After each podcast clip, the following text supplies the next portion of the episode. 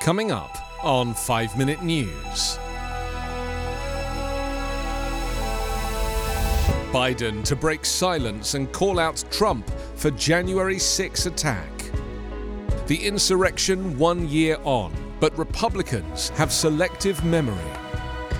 And Merrick Garland vows accountability for anyone responsible at whatever level. It's Thursday, January 6. I'm Anthony Davis. Precisely one year since the political coup, President Joe Biden will tell Americans that his predecessor, Donald Trump, carries singular responsibility for the deadly January 6 attack on the U.S. Capitol. Biden and Vice President Kamala Harris will speak this morning at the U.S. Capitol one year after Trump supporters raided the complex in a failed attempt to stop the certification of the Electoral College votes that delivered Biden's election victory. Biden and his top aides have been reluctant to talk directly about Trump since the former senator took office last January, even as the Republican former president continued to spread lies about his election loss, and Democrats, historians, and civil rights activists have grown increasingly concerned about the future of the nearly 250 year old representative democracy. Biden will lay out the significance of what happened in the Capitol and the singular responsibility Donald Trump has for the chaos and carnage, and will forcibly push back on the lies spread by the former president in an attempt to mislead the American people and his own supporters, as well as distract from his role in what happened.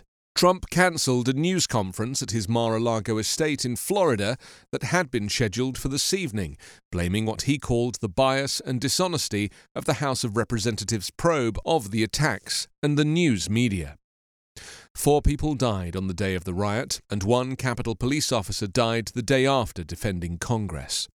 Dozens of police officers were injured during the multi hour onslaught by Trump supporters during which the former president watched the events unfold on television at the White House. It seemed hard not to see the January 6 riot for what it was the violent storming of the Capitol by Donald Trump supporters bent on upending the election of Joe Biden. Democracy under siege, live streamed in real time. Yet a year later, there is far from national consensus on what happened. A Quinnipiac poll found that 93% of Democrats considered it an attack on the government, but only 29% of Republicans agreed. A poll by the Associated Press and NORC Center for Public Affairs Research found that only about 4 in 10 Republicans recall the attack, in which five people died, as violent, while 9 out of 10 Democrats do.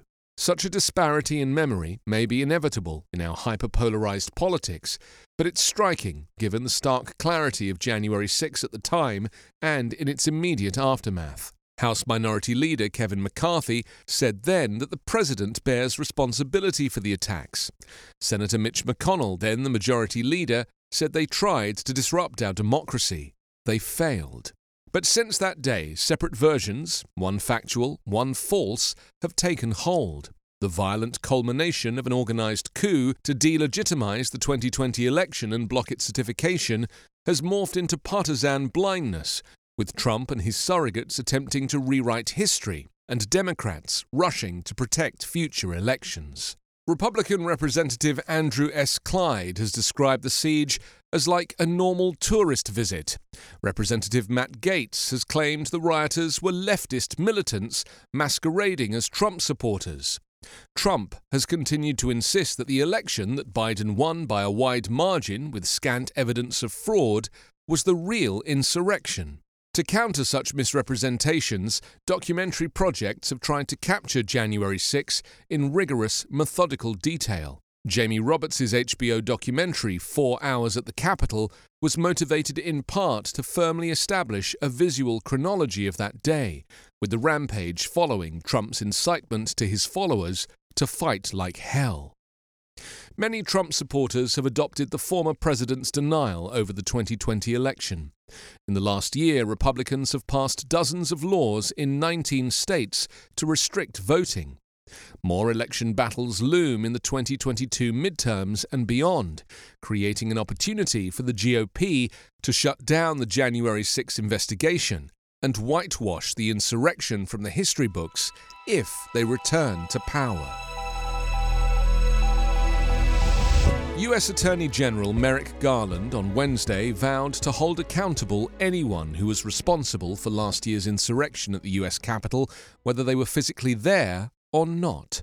In a speech to Justice Department employees, Garland said prosecutors remained committed to holding all January 6th perpetrators at any level accountable under law.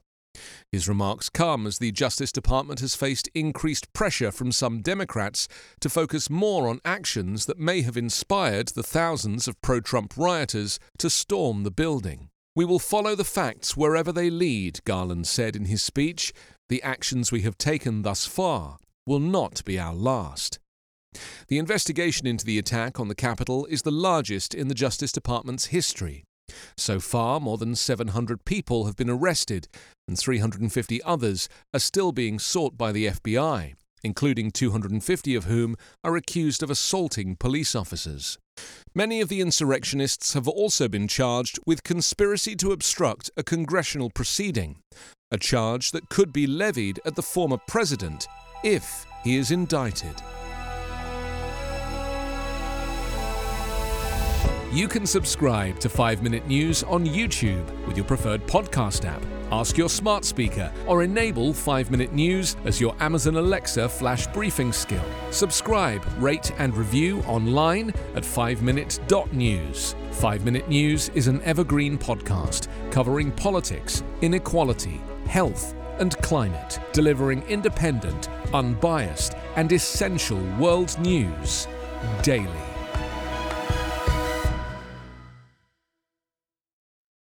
I'm Allison Holland, host of the Kennedy Dynasty podcast. Equipped with a microphone and a long term fascination of the Kennedy family, I am joined by an incredible cast of experts, friends, and guests to take you on a fun, relaxed, yet informative journey through history and pop culture. From book references to fashion to philanthropy to our modern expectations of the presidency itself, you'll see that there is so much more to Kennedy than just JFK or conspiracy theories. Join me for the Kennedy Dynasty podcast.